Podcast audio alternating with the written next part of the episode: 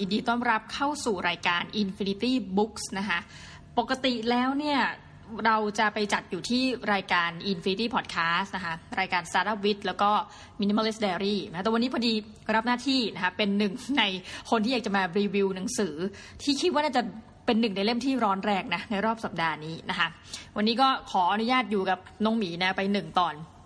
ทีนี้หนังสือที่จะมารีวิวก็คือ ถ้าเกิดคุณเห็นปกคุณคงกดคุณคงเก็ตแล้วว่าวันนี้เราจะพูดถึงเรื่องอะไรนะอยู่ดีเสียงดังขึ้นมาเลย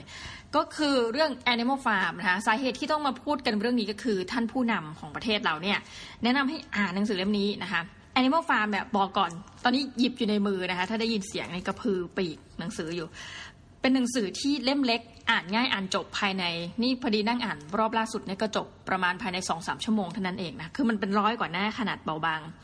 ส่วนหนึ่ง Animal Farm มีหลายคนอ่านมาแล้ว แต่จำไม่ได้หรอกนะ เพราะว่าโดนบังคับอ่านตอนเด็กๆนะหลักสูตรกระทรวงศึกษาธิการรุ่นไหนสักรุ่นหนึ่งนะคะ Animal Farm คนเขียนคือจอร์จออเวลซึ่งเป็นชาวอังกฤษนะคะแล้วก็แปล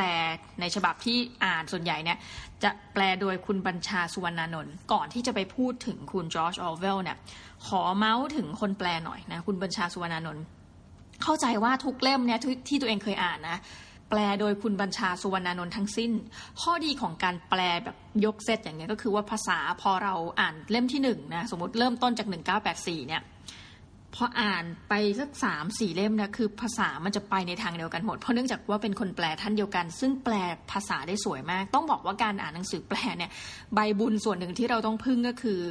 ลักษณะทักษะทางภาษาคนแปลนะคะ ซึ่ง คุณบัญชาทำหน้าที่ตรงนี้ได้ดีมาก แต่ต้องต้องบอกก่อนว่าเนื่องจากว่าหนังสือของจอร์จเวลเนี่ยขายดีมากนะทั่วโลก มันอย่างภาษาไทยเนี่ยก็จะแปลโดยหลายคนนั่นแหละ แล้วแต่ว่าสำนักพิมพ์ไหนถือลิขสิทธิ์ไปนะคะหรือว่าบางทีปรับปรุงออกออกมาอีกนะคะก็จะอาจจะเปลี่ยนคนแปลไปบ้าง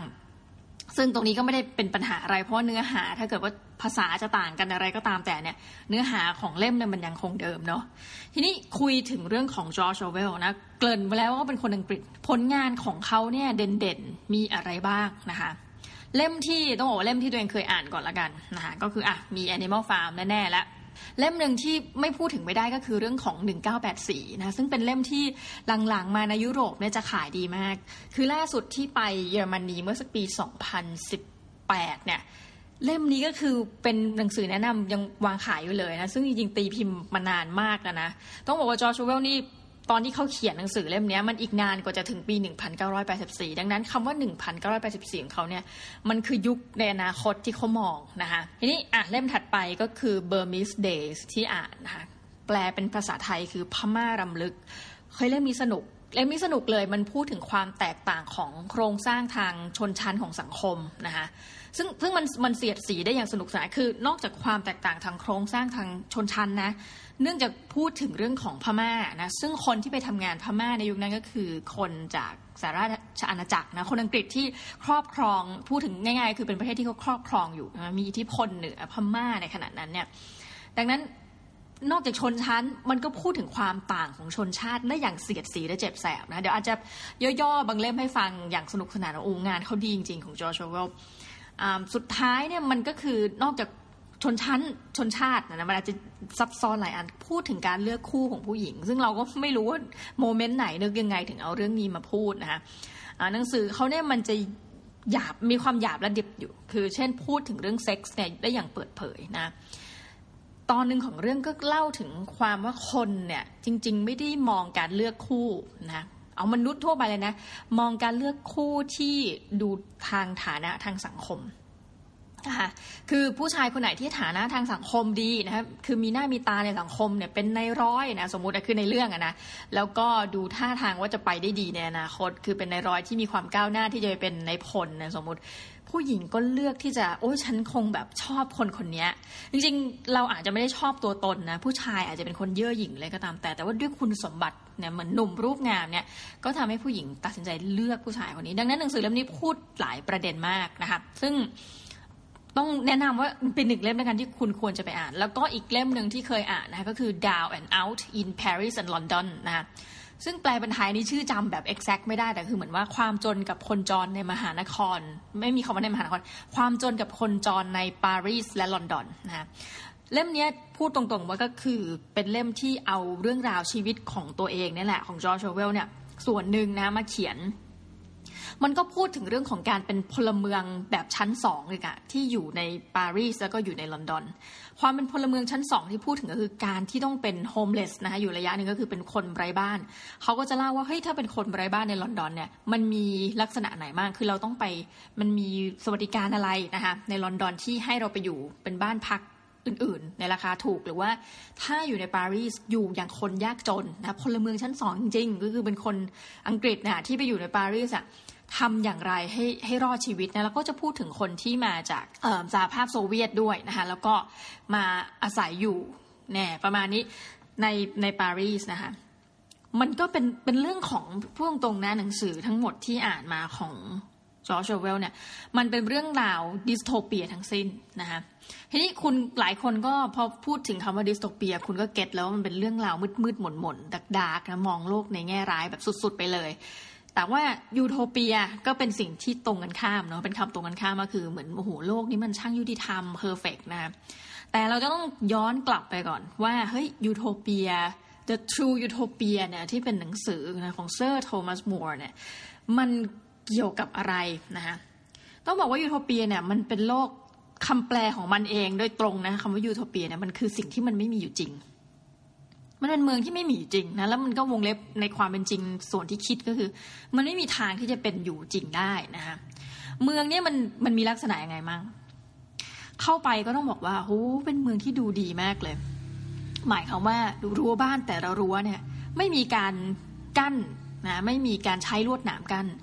จะเข้าจะออกเนี่ยทุกบ้านเนี่ยคือเหมือนมีความต้องเทียมมีสนามหญ้านะเดินคุณจะเดินเข้าไปบ้านคนอื่นเนี่ยคุณก็จะเจอกับสภาพแห่งความยุติธรรมเท่าเทียมกันนะแรงงานนะมันจะมีการสุ่มใช้แรงงานเช่นเกษตรกรเนี่ย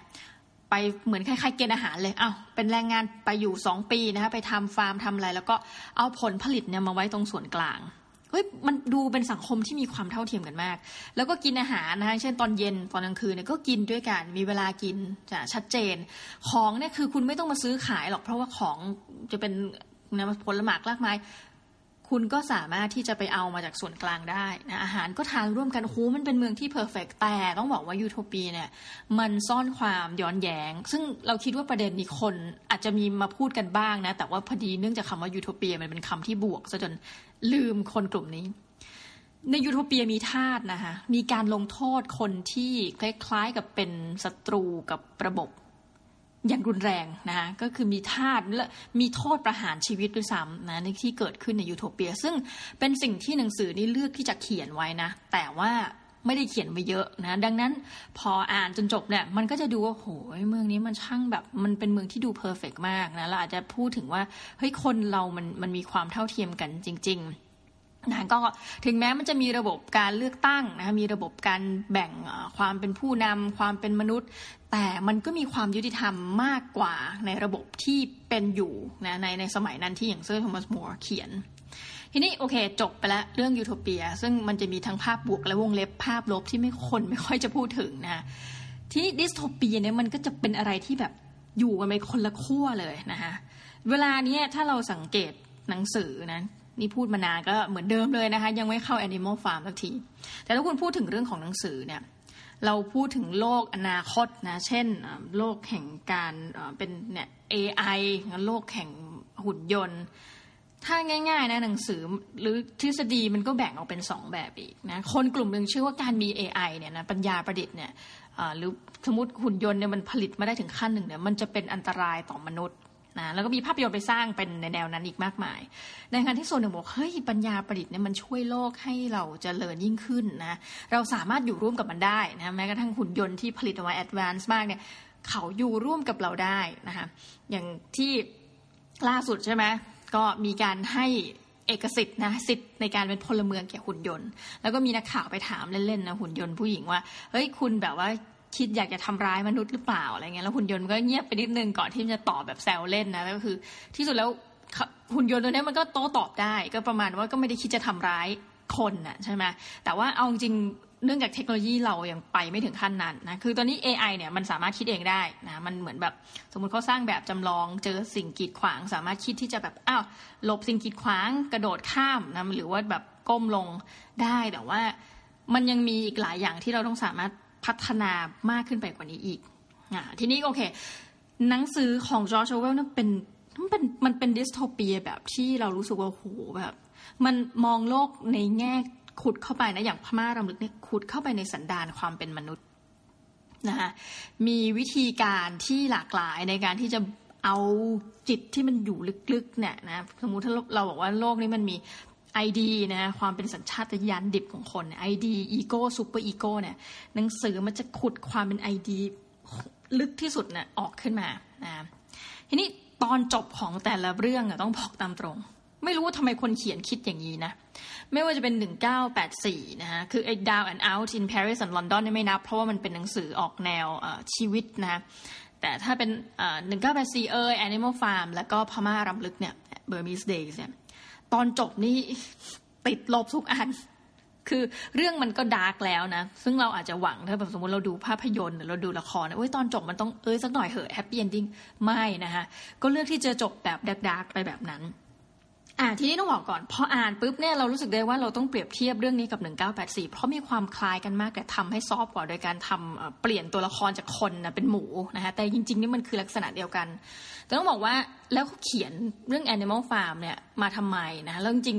รัฐบาลไทยช่วงหนึ่งก็คือให้เด็กมาอ่านด้วยเนาะน่าสนใจมาก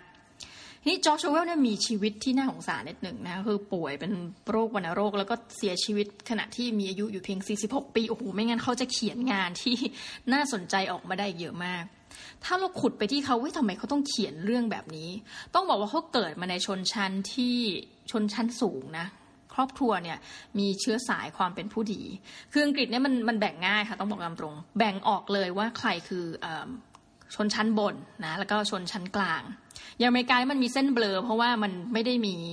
ระบบเจ้าขุนมูลนายมาก่อนเนาะยังกรีกมันมี แล้วเราก็กล้าพูดได้ว่าจริง ๆ แล้วจอร์จเวลเนี่ยมีเชื้อสายผู้ดีนะคะทีนี้แต่เขาก็มีชีวิตที่มันย้อนแยงนะเพราะว่าเขามีเชื้อสายผู้ดีจริงนะคะแต่ว่าคือมียศขุนนางนะหมายถึงว่าทางทางญาติเขาเนี่ยแต่เขาก็ไม่ใช่เป็นผู้ดีตกอับอะพูดง่ายๆนะคะ เหตุผลนึงก็คือว่าพ่อแม่เขาเนี่ยนะแม่เขาเองเนี่ยก็จะมีปัญหาเวลาที่จะส่งลูกเรียนหนังสือ อย่างจอร์จ ออร์เวลล์เนี่ยมีปัญหาคือไม่ได้จบในระดับมหาวิทยาลัย เหตุผลก็เพราะว่าส่วนหนึ่งคือพ่อแม่หนึ่งคือเขาไม่ได้อยาก เขา perform ไม่ดีด้วยนะ ในการเรียนแต่ว่าอีกส่วนหนึ่งคือ แม่ของเขาเนี่ยก็รู้อยู่แล้วว่า ถ้าเขาไม่ได้ทุนการศึกษาเขาไม่สามารถ เพราะบ้านไม่สามารถจะส่งเขาไปเรียนระดับมหาวิทยาลัยได้นะคะแต่อย่างไรก็ตามเขาจบ Eton College นะคะซึ่งมีศิษย์เก่ามากมาย แล้วก็คุณก็พอฟังชื่อ Eton คุณก็รู้ว่า มันเป็นโรงเรียนที่มีตั้งแต่ชนชั้นกลางบนนะไปถึงชนชั้นสูงอยู่ดังนั้นจริงๆเขาค่อนข้างย้อนแย้งคือเกิดมาในตระกูลที่ผู้ดีเก่านะคะแต่บ้านก็ไม่ได้มีฐานะ แล้วนะคะมันก็จะมีความยากลำบาก แต่ก็ไปเรียนในโรงเรียนที่มีแต่เพื่อนที่เป็นลูกผู้ละผู้ลากมากดี แล้วตัวเองเนี่ยก็แทนที่จะอยู่แต่ในอังกฤษใช่ไหมก็ไปทำงานเป็นตำรวจอยู่ในพม่านะคะแล้วก็ย้ายไปอย่างที่บอกว่าไอ้ดาว and out in Paris and London เนี่ยก็ย้ายไปอยู่เป็นพลเมืองชั้นสองอะนะไปอยู่ในลอนดอนเอ่ยนะคะแล้วก็ไปอยู่ในปารีสนะคะแล้วก็ไปใช้ชีวิตอย่างยากลำบาก เนื่องจากว่าชีวิตเขามันเป็นอย่างเงี้ยหนึ่งคือเขาเห็น โลกเนี่ยทั้งบุมที่อยู่ชั้นสูงกลางและล่างนะคะหนังสือที่เขาเขียนเนี่ย มันจะออกแนวถ้าพูดกลางๆนะสิ่งที่มันสะท้อนให้เขารู้สึกมากที่สุดคือการที่เขาอยู่อย่างยากลำบาก แล้วหนังสือมันก็จะออกมาแนวกลมๆ แล้วพออ่านจบแล้วเราก็จะเริ่มเห็นใจคนที่เป็นฝ่ายถูกกระทำนะ ถึงแม้ต้นชมมันจะแย่หมดทุกเล่มนี้บอกไปเลย สปอยสุดฤทธิ์นะคะเรื่อง Animal Farm มันเป็นเรื่องเกี่ยวกับอะไรนะพูดมานานนี่ก็ประมาณสิบห้าทีจะเข้าเรื่องนะคะเขาก็พูดถึงมนุษย์เนี่ยที่แน่นอนนะมนุษย์ที่เป็นมนุษย์เจ้าของฟาร์มไม่ทำไมต้องเอาเรื่องฟาร์มเอาอย่างหนึ่งก็คืออังกฤษเนี่ยมันมันมีหลายจุดมากที่เป็นฟาร์มนะคะก็ซึ่งจะเป็นเรื่องคอมมอนที่ทุกคนเนี่ยเข้าใจกันได้นะคะ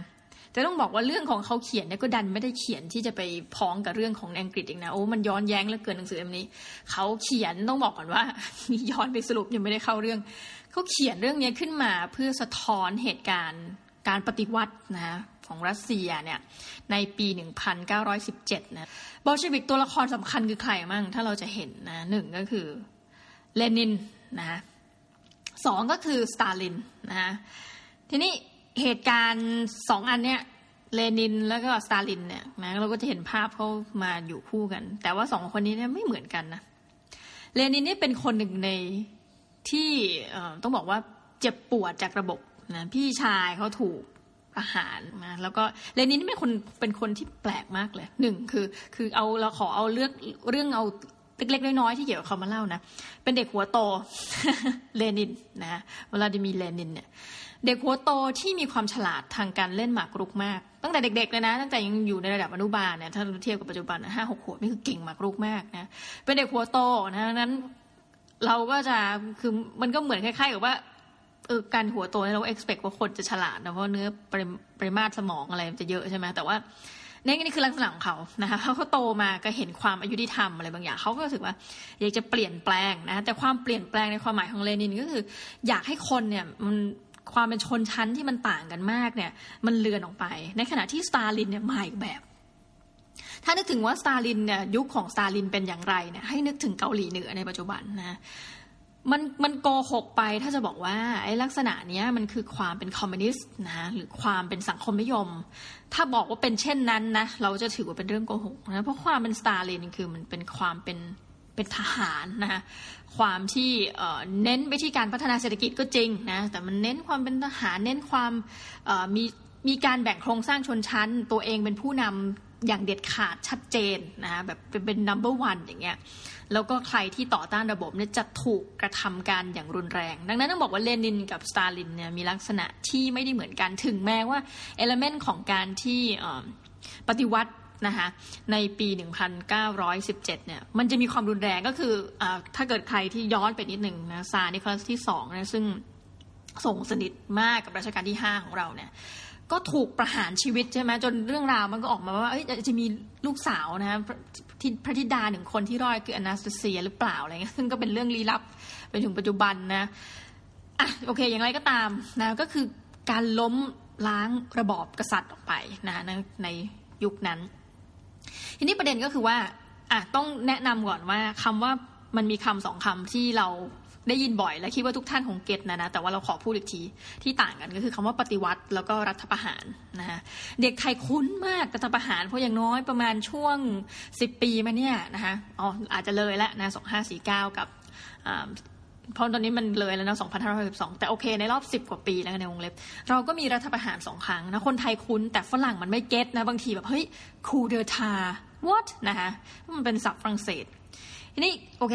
คำว่าปฏิวัตินะ revolution เนี่ยมันต่างกับคำว่าคูเดอทาอย่างไรนะ ปฏิวัตินี่คืออย่างง่ายเลยนะ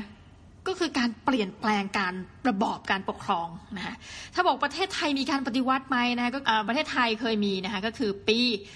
1,932นะหรือว่าพุทธศักราช 2475 อันนั้นน่ะเราจะเรียกว่าเป็นการปฏิวัติแล้วก็คือชิฟ เป็นการเปลี่ยนแปลงระบอบการปกครองโดยสิ้นเชิงนะก็คือ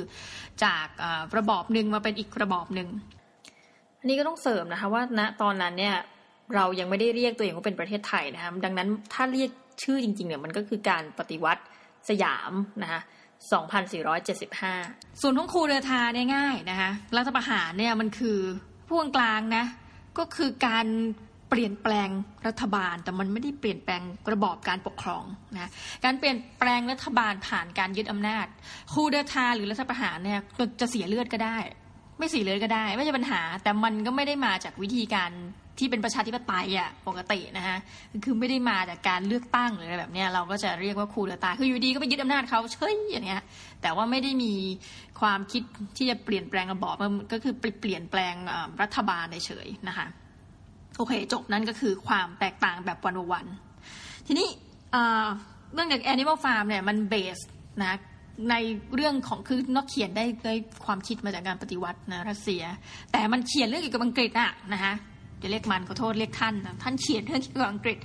ก็เลยเอาบริบทของความเป็นอังกฤษ คือพวกเรื่องของชาวนาทำฟาร์มนะคือคือเราเห็นภาพเลยพอนั่งเขานั่งเขียนเนี่ยเอาละมานี่คือแต่เดิมจะสิบห้าทีเป็นยี่สิบนาทีเข้าเรื่อง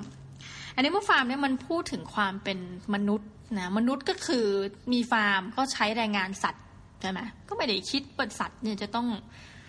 ได้รับความยุติธรรมอะไรมากก็คือใช้งานสัตว์นั่นแหละนะก็มีแส้มีอะไรไว้เคี่ยนสัตว์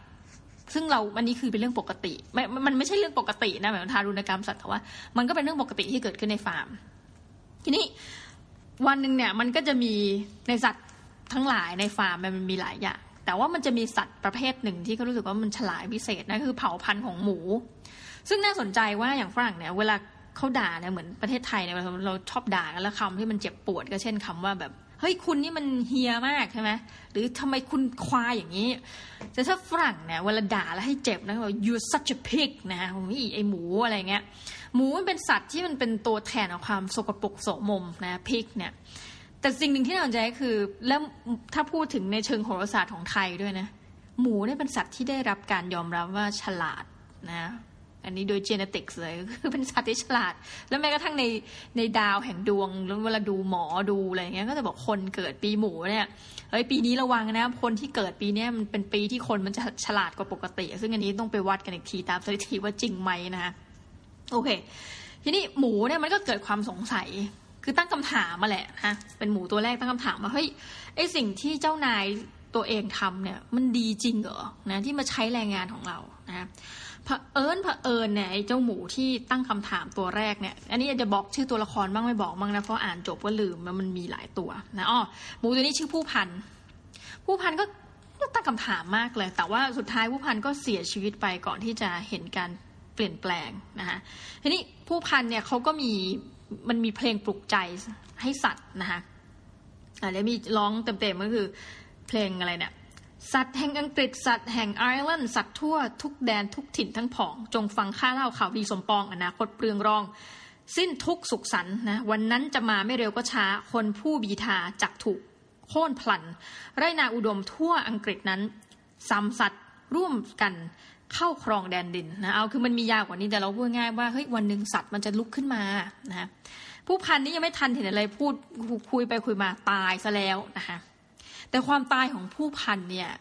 คือหมูเนี่ยถูกเรียกว่าผู้พันเนาะมันไม่ได้จบลงแค่นั้นนะก็กลายว่าปรากฏว่ามีหมูอีกสองตัวเนี่ยมารองรับความรู้สึกว่าอยากจะเปลี่ยนแปลงหรือปฏิวัตินั่นแหละนะเปลี่ยนแปลงระบอบ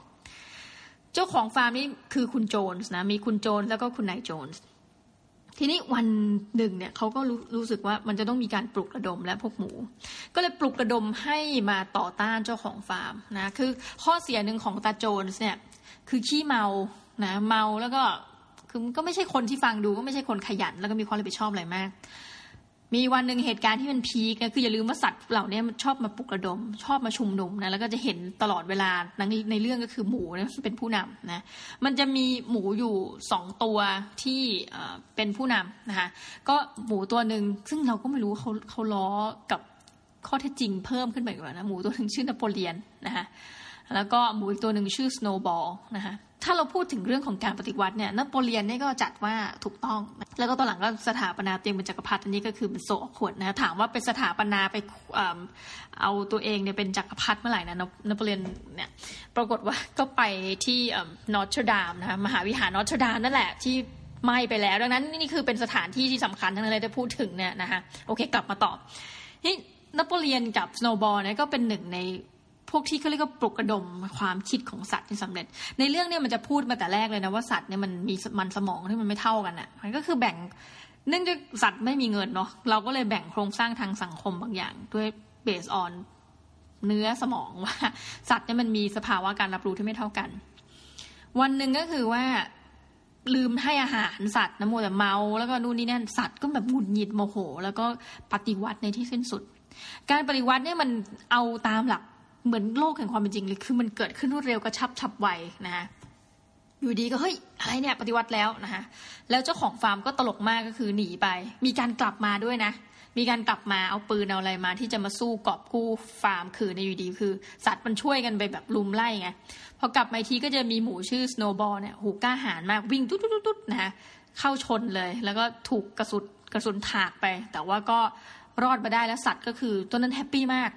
ต้องบอกระยะแรกของ Animal Farm เนี่ยนะภายใต้การนำคือผู้นำเนี่ยมันต้องบอกก่อนปัญหาหนึ่งแต่แรกนะมันไม่มีผู้นำเนี่ยมันถูกถูกแบ่งออกแล้วเป็นสองคนเนี่ยก็คือจะเป็นสโนว์บอลและนโปเลียนนโปเลียนนี่ก็เป็นแบบเป็นเหมือนกับเอาง่ายๆ คือเป็นตัวร้ายในเรื่องนะคะส่วนสโนว์บอลเนี่ยมันเหมือนเป็นคนที่มันอยู่ในสภาพยูโทเปียน่ะมันอยู่ในสังคมแบบอุดมคตินะคะ ก็แบบเป็นคนที่จะจัดการนะว่าเอ้ยเราจะต้องทำอย่างนั้นอย่างนี้นู่นนี่นั่น แต่เราก็จะเห็นในเรื่องบอกว่าสโนว์บอลและนโปเลียนเนี่ยทะเลาะกันตลอดเวลานะคือเหมือนหมั่นไส้อิจฉาอะว่าง่ายแต่เดิมเนี่ยสภาพสัตว์เนี่ยดีขึ้นอย่างเห็นได้ชัดนะก็คือมาช่วยกันแทนที่เอาเจ้าของฟาร์มจะเป็นคนสั่ง แล้วก็ให้อาหารอย่างแบบจำกัดจำเขี่ยเนาะในความรู้สึกของสัตว์ ทุกคนก็เริ่มมีการได้รับการจัดสรรปันส่วนโอ้โคตรยูโทเปียเลยนะทุกคนจะได้รับ อาหารที่เท่ากันอ้าวแต่เรื่องราวมันมีนิดนึงเฮ้ยคนเราเนี่ยมันได้รับความยุติธรรมนะแต่บางคนก็ได้รับความยุติธรรมมากกว่าคนอื่น มันจะมีเหมือนว่าแม่วัวก็โวยวายขึ้นมาพวกแก๊งวัวว่าเฮ้ยปกติมนุษย์จะต้องบีบนมเนี่ยนมมันไม่ได้ถูกบีบออกไปโอ้เจ็บคัดคัดเต้านะคะหมูก็เลยบอกว่าหมูก็เลยมาหัดหัดบีบนม ซึ่งตอนแรกก็ไม่ได้มีคนจะไปกินนมเนี่ยนะสักพักก็คือไม่มีใครรู้ว่านมเนี่ยหายไปไหน แล้วก็ตอนหลังก็มารู้ว่าอ๋อหมูเอาไปกินนะเช่นเดียวกับ แอปเปิลคือหมูเนี่ยก็จะกลายเป็นสปีชีส์ที่มันได้สิทธิพิเศษนะคะทีนี้ต้องบอกว่าตอนแรกสุดเนี่ยเขามีกฎบัญญัติเกิดขึ้นมานะคะในแต่เดิมเนี่ยชื่อ Manor Farm นะ ต้องบอกก่อน แล้วเขาก็สัตว์ได้ก็ไปเปลี่ยนใหม่เป็น Animal Farm ต้องบอกว่าสัตว์เรื่องนี้ advance มาก คือหัดอ่านหนังสือออกได้ เขียนหนังสือได้ แต่ไม่ใช่สัตว์ทุกตัวที่จะทำได้นะคะอย่างสัตว์บางประเภทที่สปีชีส์ต่ำกว่านี้คือสัตว์แบบอย่างม้าเนี่ยก็จะถูก กล่าวหานะว่าเป็นสัตว์ที่แบบในเรื่องดูโง่ๆอะไรเงี้ยคือหมายถึงว่าไม่สามารถที่จะจำเกินตัวอักษรดีด็อกได้นะหรือว่ารุ่นหลังๆนี่ยิ่งหนักเลยท่องได้แต่ A กับ B แต่ว่าหมูแล้วก็จะมีสัตว์หลายตัวที่เริ่มจะอ่านออกมากขึ้นอะเขาก็เลยบัญญัติกฎไว้เจ็ดประการนะของ Animal Farm ก็คือ สิ่งใดนะข้อแรก สิ่งใดไปด้วยสองขานะคะย่อมเป็นศัตรู ดังนั้นก็คือสี่ขาเนี่ยมันดีที่สุดเนาะ สองก็คือสิ่งใดไปด้วยสี่ขามาแล้ว หรือมีปีกย่อมเป็นเพื่อน เออต้องบอกว่า จากข้อหนึ่งเราบอกอะไรสองขาย่อมเป็นศัตรูคนประท้วงคือนก เพราะนกมีสองขา ก็เลยไปเพิ่มตรงข้อสองให้ว่า สิ่งใดเป็นไปด้วยสองขา หรือมีปีกย่อมเป็นเพื่อนเขาก็เลยบอกว่าปีกเนี่ยมันแทนสองขาเหมือนกันนะคะข้อสามห้ามสัตว์ทุกตัวสวมเสื้อผ้า ข้อสี่ห้ามสัตว์ทุกตัวนอนบนเตียงนะคะแล้วก็ห้าห้ามสัตว์ทุกตัวดื่มสุรา หกห้ามสัตว์ทุกตัวฆ่าสัตว์ตัวอื่น และเจ็ดสัตว์ทุกตัวเสมอภาคกัน ในเจ็ดข้อไฮไลท์คือข้อเจ็ดนะคะสัตว์ทุกตัวเสมอภาคกันยังไงก็ตามขอสังเกตไว้สามสี่ห้าหกสามสี่ห้าหกเนี่ยมันเพื่อที่จะบอกเลยว่าเราไม่เป็นแบบมนุษย์อะนะคือเราจะไม่สวมเสื้อผ้านะก็คือจริงๆ หมูเนี่ยอะไรมีเครื่องประดับของมนุษย์มันมีหมวกมีอะไรใส่ไว้กัน ตัวเองก็ทิ้งทิ้งถอดทิ้งหมดนะคะสวมไม่สวมเสื้อผ้า ไม่นอนบนเตียงด้วย ดังนั้นตอนแรกเขาก็เลยปิดบ้านของมิสเตอร์โจนส์เนี่ยนะเจ้าของฟาร์มคนเก่าถูกสัตว์ไล่ออกไปแล้วเนี่ยก็ปิดบ้านไว้เฉยๆถ้าอย่างนั้นนะกะคงกะว่าให้เป็นพิพิธภัณฑ์นะไม่นอนบนเตียงไม่ดื่มสุรา เพราะเราก็จะเห็นในเรื่องว่า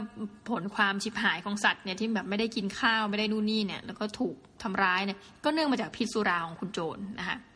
ห้ามสัตว์ทุกตัวฆ่าสัตว์ตัวอื่น อันนี้มันแน่นอนอยู่แล้วเขาก็เห็นมนุษย์เนี่ยฆ่าสัตว์ก็เลยมองมนุษย์เนี่ยเป็นศัตรู คือทุกอย่างเนี่ยมันดีหมดเลย แล้วก็ช่วยกันใช้แรงงาน แต่เราจะเห็นตั้งแต่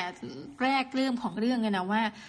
มันก็จะมีสัตว์บางตัวเนี่ยถูกคือบางสปีชีส์ก็ถูกใช้แรงงานอยู่นั่นแหะโดยที่ไม่ตั้งคำถามด้วยนะ ก็รู้สึกว่าเฮ้ยเราต้องทำเพื่อสังคมนะ แต่ว่าหมูเนี่ยจะเป็นสัตว์ที่เหมือนสบายอะ เป็นคล้ายๆเป็นฝ่ายบุญเนี่ยแล้วก็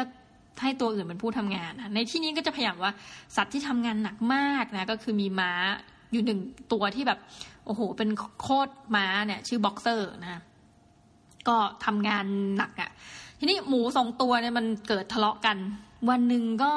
ไม่เห็นด้วยนะ หมูตัวหนึ่งบอกว่าจะต้องคือมัน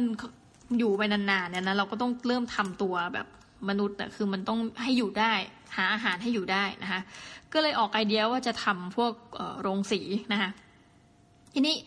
การทำโรงสีเนี่ยก็ถูกคัดค้านอย่างมากจากเจ้า นโปเลียนนะคัดค้านสโนว์บอลคือสโนว์บอลนี่มันดูเป็นหมูที่ฉลาดนะมันมีเขียนแผนผังอะแบบว่า จะต้องทำเจ้าตัวโรงสีเนี่ยอย่างไรนะคะแล้ววันหนึ่งก็ เออ มันต้องบอกว่ามันมันมีสภาพความเป็นสังคมนิยม มันคือแหมเล่าแล้วก็ยังรู้สึกเข้าเรื่องมั่งไม่เข้ามั่งนะประทานโทษทุกท่าน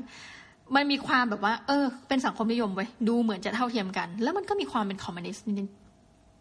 คืออย่างนี้เรากำลังดูย้อนไปถึงพวกช่วงของไอเดียแบบพวกเพลโตนะฮะพวกโซเครติสเพลโตนะฮะที่มองการโครงสร้างทางสังคมอย่างน่าสนใจ คือมันจะมีสัตว์มีหมามีลูกหมาออกมาเนี่ยแล้วก็สโนบอลเนี่ยเอาลูกหมาไปเลี้ยงเอง ในสมัยนะคะกรีก โบราณเนี่ยเขาก็มีความคิดนี้เหมือนกัน ถ้าคุณอ่านเนี่ยมันจะไปเจอในหนังสือ ซึ่งจริงๆเนี่ยมันมีมีแปลไปเยอะมากเลยนะทั้งในแปลโดยตรงเลยจากภาษากรีกเนี่ยโบราณ หรือว่าจะแปลมามาหลายทอดอีกทีเป็นจากภาษาอังกฤษแล้วก็มาเป็นภาษาไทยนะคะหนังสือเล่มนี้มีความหนามากนะคะแต่เป็นบริบทที่คุยกันทั้งเล่มหนังสือเล่มนี้มีชื่อว่า The Republic นะะ The Republic พูดถึงตอนหนึ่งเหมือนกันก็คือว่าเฮ้ยการที่แบบเหมือนเด็กเกิดมาเนี่ยมันจะมีคือมันต้องเอาไปเทรนแบบนี้ในในลักษณะคล้ายแบบนี้ซึ่งมันมีความเป็นเป็นคอมมิวนิสต์สูงอยู่นะ คือลูกที่เกิดมาถ้าเอาเป็นขั้นสุดเลยนะ ลูกนี่ก็จะไม่ไปเลี้ยงรวมด้วยกันนะแล้วก็ไม่รู้ว่าใครเป็นเป็นลูกใครเลยประมาณเนี้ยนะก็กลายว่า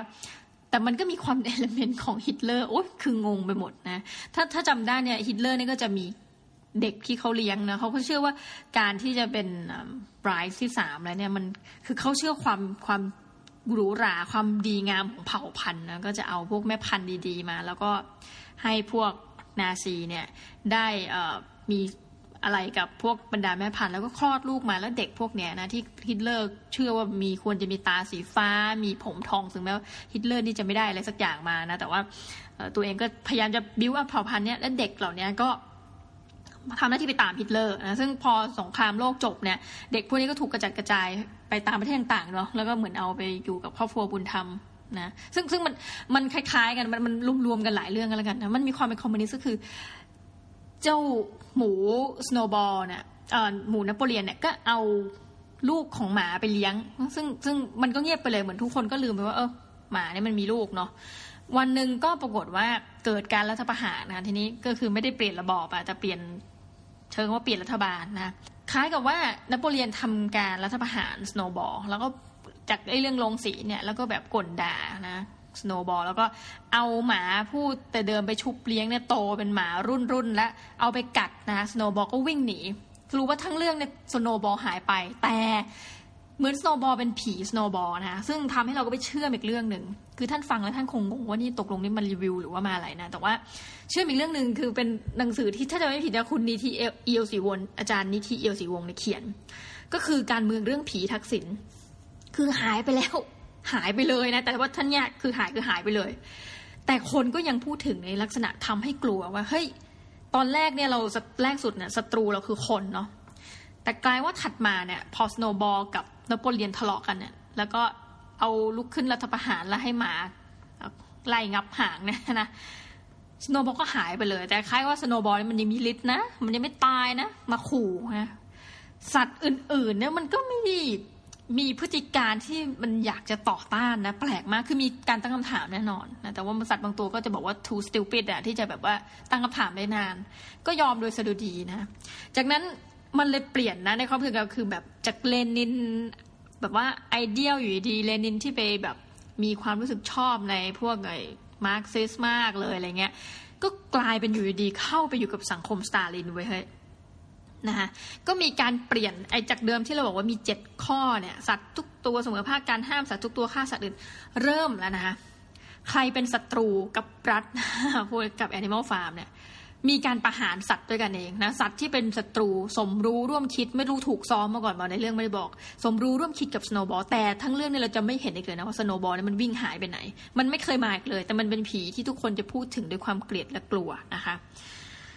สัตว์ก็เริ่มเปลี่ยนไป คือแบ่งโครงสร้างทางสังคมอย่างชัดเจน คือมีกลุ่มผู้นำอย่างชัดเจนนั่นคือกลุ่มหมูนะ โดยมีอารักขาเนี่ยก็คือ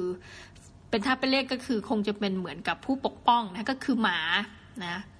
อาจจะเรียกว่าเป็นชนชั้นนำขึ้น ซึ่งลักษณะนี้ตรงกับอะไรคะ ตรงกับฟาสซิส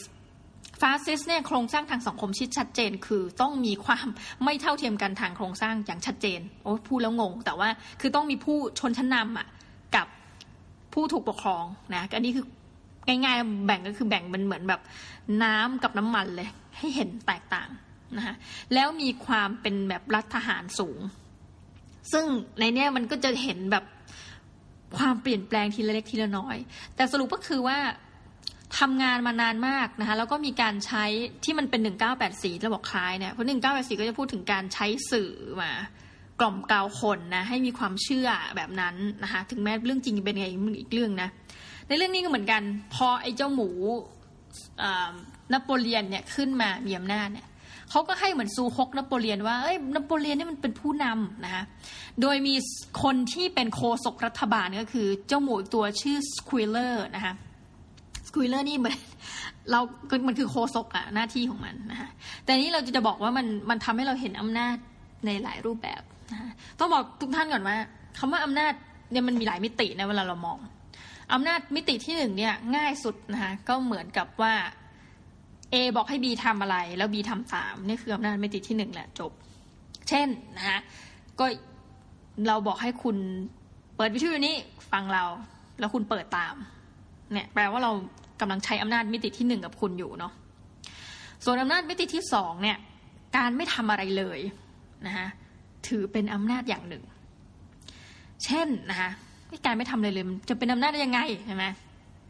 เออคุณเคยมีเอกสารที่เจ้านายคุณต้องเซ็นไหมแล้วคุณไม่เซ็นอะ จนมันเลยเดทไลน์แล้วก็ทำให้ผลที่คุณจะรอที่จะเซ็นนั้นอะ เป็นโมฆะในที่สุด นี่มันถือเป็นอำนาจอย่างหนึ่งนะคือการไม่ทำอะไรเลยอ่าเช่นแบบ เราประท้วงนู่นนี่นั่นเนี้ยคนที่นั่นก็ก็ทำไปเลยแต่เราไม่ทำอะไรเงี้ยอยู่เฉยๆนะจนผลประท้วงก็ไม่สำเร็จอะ มันก็เป็นอำนาจอย่างหนึ่ง ทีนี้ในเรื่องนี้มันพูดถึงอำนาจมิติที่หนึ่งเนาะก็คือหมูสั่งให้ทุกคนทำอะไรทุกคนทำตาม กับอำนาจมิติที่สามนะมิติที่สามเนี่ยจะน่ากลัวขึ้นไปอีกนิดหนึ่งก็คือว่าถ้าคือเหมือนกับเรานึกว่าเราตั้งใจจะทำเรื่องเนี้ยนะสมมุติว่าเราแบบพูดไงดีเฮ้ยมันเป็นความที่เราต้องการมาโดยตลอดนี่หว่านะแต่ว่าจริง ๆ แล้วมันมีผู้ที่มีอำนาจเนี่ยอยู่เบื้องหลังในการชักจูงความคิด คือเปลี่ยนความคิดของเรา ให้เราเชื่อว่าสิ่งนี้เป็นสิ่งที่เราต้องการทำของเราเอง อันนี้มันจะซับซ้อนขึ้นกว่านิด และหมูที่กำลังทำเนี่ยก็คือสควิลเลอร์นะสร้างระบอบความเชื่อนะให้สัตว์ว่าเออ เราต้องทำเพื่อรัฐเราต้องทำอะไรอย่างเงี้ยแต่ไม่มาตั้งคำถามอะไม่ตั้งคำถามว่าเฮ้ยแล้วเอ้ยสโนบอลนี่มันเลวจริงเปล่ามันมีเหมือนกันนะกับการตั้งคำถามเอ้ยเราก็เคยจำได้ว่ามันเป็นอย่างนี้ไม่ใช่หรอแต่เมื่อสัตว์ทุกตัวถึงเวลาหนึ่งก็จะลืมไปนะ สรุปว่าทั้งเรื่องก็วนเวียนวนเวียน แล้วก็กฎก็เริ่มเปลี่ยนไปเรื่อยนะมีการฆาตกรรมนะก็คือฆ่ากันต่อหน้าประหารชีวิตอะไรแบบนั้นนะ ห้ามสัตว์ดื่มสุราข้อนั้นที่บอก หมูกลายว่ามันดื่มเบียร์เฉยนะ แต่สุรานี่ก็ไม่ได้เหมือนกับแจกจ่ายทุกคนนะกลายว่าหมูก็ได้รับสุราไปนะฮะห้ามสัตว์นอนบนเตียงหลังๆ หมูก็พากันกลูเข้าไป พร้อมทั้งเจ้านโปเลียนมีห้องเป็นของตัวเอง ก็ได้นอนบนเตียงนะ แต่ว่ากฎเนี่ยมันก็จะบิดไง คนมันเหมือนจำได้เฮ้ยมันมีไม่เหรอวะกฎเนี่ย แล้วคนก็จะแบบอ้าวตอนหลังห้ามสัตว์ ทุกตัวนอนบนเตียงเขาก็จะเถียงว่า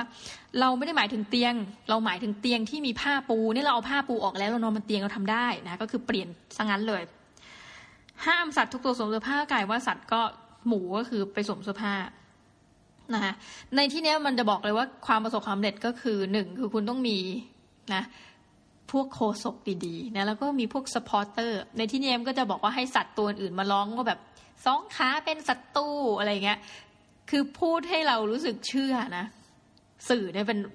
รูปองค์ประกอบที่สำคัญมาก แล้วเป็นไปในทางเดียวเลยกับหนึ่งเก้าแปดสี่ก็พูดถึงเรื่องของความสามารถของสื่อเหมือนกันนะคะโอเคไอ้ว่าพอไปมาเนี่ยจากเดิมจากเดิมเลยที่มันมีความอายุติธรรมนะ โดยเจ้าของฟาร์ม สัตว์ก็ ปฏิวัตินะคะกลายเป็นสังคมนิยมอยู่แวบหนึ่ง แล้วก็กลายเป็นฟาสซิสขึ้นมานะกลายเป็นเผด็จการแบบเบ็ดเสร็จเลย สุดท้ายของเรื่องเนี่ยเป็นยังไงฮะในเนื้อหาอื่นเราคงไม่เล่ามากแล้วกันเนาะแต่ว่าเราไม่เจอสโนบอลอีกนะคะแล้วก็สควิลเลอร์ก็ยังจงรักภักดีเออเรื่องนี้มันสำคัญมากว่าสัตว์ทุกตัวมันที่เหลือมันไม่ทำอะไรสักอย่างเลยนะมันก็กลายเป็นผู้ตามที่ดี อาจจะมีการตั้งคำถามบ้างแต่ก็นะ สุดท้ายแล้วเนี่ย สัตว์ก็